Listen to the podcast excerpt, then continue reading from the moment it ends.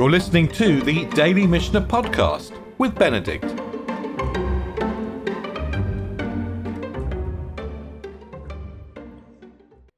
So we're starting at the new tractate of Eruvin. Although I hesitate to say that it's a new tractate, because in fact the Mishnah of Eruvin runs directly on from the Mishnah of Shabbat, almost as if it's an extension to the Mishnah of Shabbat, and it deals with issues of carrying. And we saw already that the first 12 chapters of the Mishnah of Shabbat are focused on carrying. We're going to come back to carrying right through the Mishnah of Eruvin. I hope we'll learn one Mishnah today. We'll start very gently. But in order to learn that Mishnah, we need to learn some terminology. So I hope you'll excuse me if I begin just by talking a little bit about terminology and about life in the Mishnah. And life in the Mishnah revolved around the courtyard. There were houses. People had their own houses, but the house would give on to the courtyard. And in terms of carrying, in terms of Hilchot Shabbat, a house was considered a private domain, but a, court, a courtyard was also considered a private domain. And the Mishnah will speak about an alley. An alley in Hebrew is a mabui.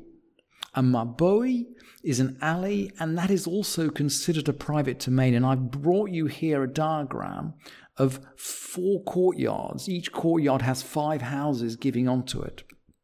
And these four courtyards are giving onto an alley. And then the alley may give on at one end or the other end, or perhaps both ends. It might be shut at three sides, or it might be only shut at two sides. We'll get into that as we learn the Mishnah. The private alley will give onto the street, and the street is the public domain. In fact, I brought you a, a picture. Um, here's a picture of an alley which I photographed in Marrakesh just a couple of days for you. You can see, of course, that it's shut at one end and it's open at the other end, and then there's a gate at one end. And the, the, the Rambam begins in the Mishneh Torah. Before we start with the Mishneh Torah just in order to understand the concepts. And then we can move on to the Mishnah. He begins by saying, um, Chatzer sheyesh ba harbe kol echad mehem bebeit la'atzmo. Din Torah. According to, to Torah, when there are several neighbors, each in a courtyard, but each in his private home, they can all carry within the, the courtyard, from their homes to the courtyard, from the courtyard to the homes. Just, in other words, just as we've seen the diagram above, we can carry backwards and forwards from the, from the courtyard into the homes. And the same law applies to an alley. V'chen hadin, but v'chen hadin be'mavoi sheyesh lo lechi, applies to an alley that has a pole or a beam. Sheyesh lo lechi or korah. A lechi is a pole, and a, a korah is a beam. And if this alley has got a pole or a beam, we're going to learn about poles and beams. We're going to spend a lot of time talking about poles and beams. If the alley has a pole or a beam, all the inhabitants of the alley are permitted to carry right the way through it. And for that matter, from from that they can carry right through the alley and for that matter from the courtyard into the alley and backwards and forwards. And then the Rambam concludes v'chen mukuf mukuf mukuf mukefet choma, and the same applies to a city that's surrounded by a wall providing it's ten hand, hands breadth, ten tefachim high, and has gates which are locked at night. So this alley this alley is a bit like a city surrounded by a wall. We can carry within it. And here I brought you a picture. I, I said I photographed this alley in Marrakesh, this, but I, I, I superimposed on it captions to show you what the Rambam is talking about when he talks about a pole. That's a lechi or a beam. A beam, look, here's the, the arrow pointing to the beam, runs across the top of the alleyway. So you know when you're walking in and out of the alleyway. And the pole, the lechi, is stuck at the side of the alleyway. It's kind of a marker, to, again, to show you whether you're coming in or out of the alleyway. So we need to understand what an alleyway is, and what a beam is, and what a pole is. And once we've got that in, and that's why I put the photograph of this in the source sheet. And once we've got that in our head, we can then understand the first Mishnah.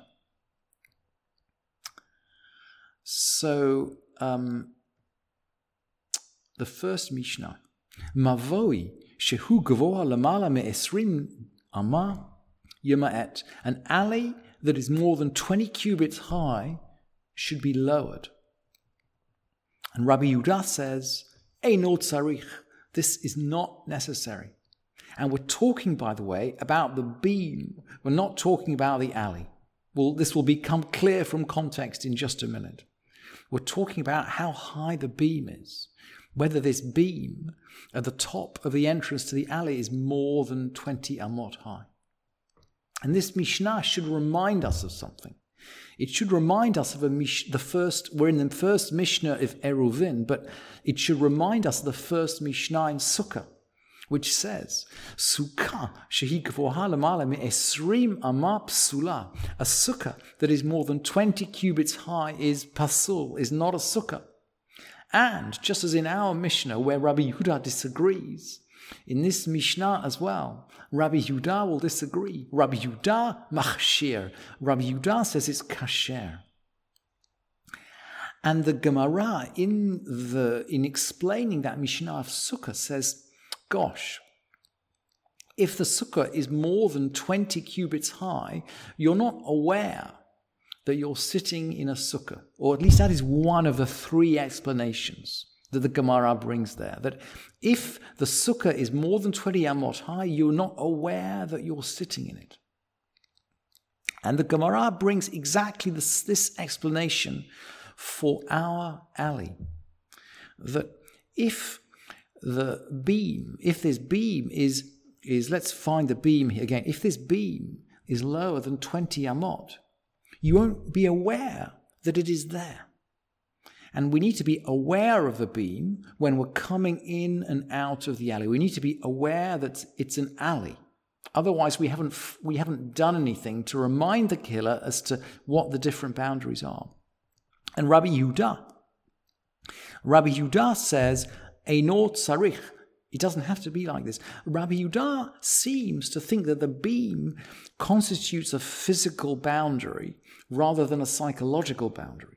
So for Rabbi Yudah, it doesn't make any difference what the height of the beam is, because for him it's a physical barrier. But uh, and the, the halacha does not go according to Rabbi Yehuda, by the way.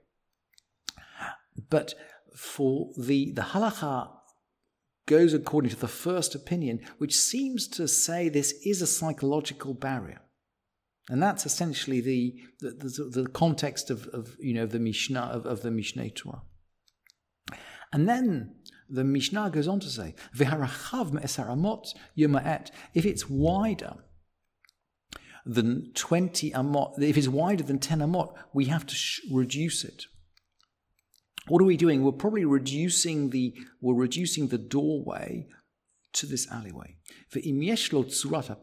If it's got the shape of a doorway, and of course the one in the photograph has the shape of a doorway, אם יש לו צורת הפתח, אף על פי שהוא רחב מעשר אמות, אין צריך למד. If, if it's got the shape of a doorway, it actually it can be wider. It can actually be wider than 10 amot. And we don't have to we, we don't have to reduce down the width of the opening. But if it doesn't have the shape of a, of a doorway, and if there's no beam, if we're relying on the pole rather than the beam, then there isn't necessarily the, the, there isn't necessarily a door shape anywhere at the entrance to this alley. So you might visualize this alley with a pole, but without the beam. The pole on the side is marking out the entrance to the alley rather than the beam marking it out. And in this case, we would need the entrance to the alley to be less than 10 amot, because we don't have the shape of a door and we're relying on a pole. Now, you may well ask, um, you, you may well ask, do we need a pole and a beam? Or can we make do with a pole or a beam? So are they both necessary? And that is a question which we'll discuss in the next Mishnah, which we'll look at tomorrow, the second Mishnah. But if we've got the concepts so far today, we've probably done enough for one day. We, we've learned the, the house, the courtyard, these are private domains. The alley, the mabui, that is a private domain as well. And the street, which is public. And in order to distinguish between the alley and the street, we're going to use a pole and a beam, a lechi and a kura. Thank you for listening to this edition of the Daily Mishnah Podcast with Benedict.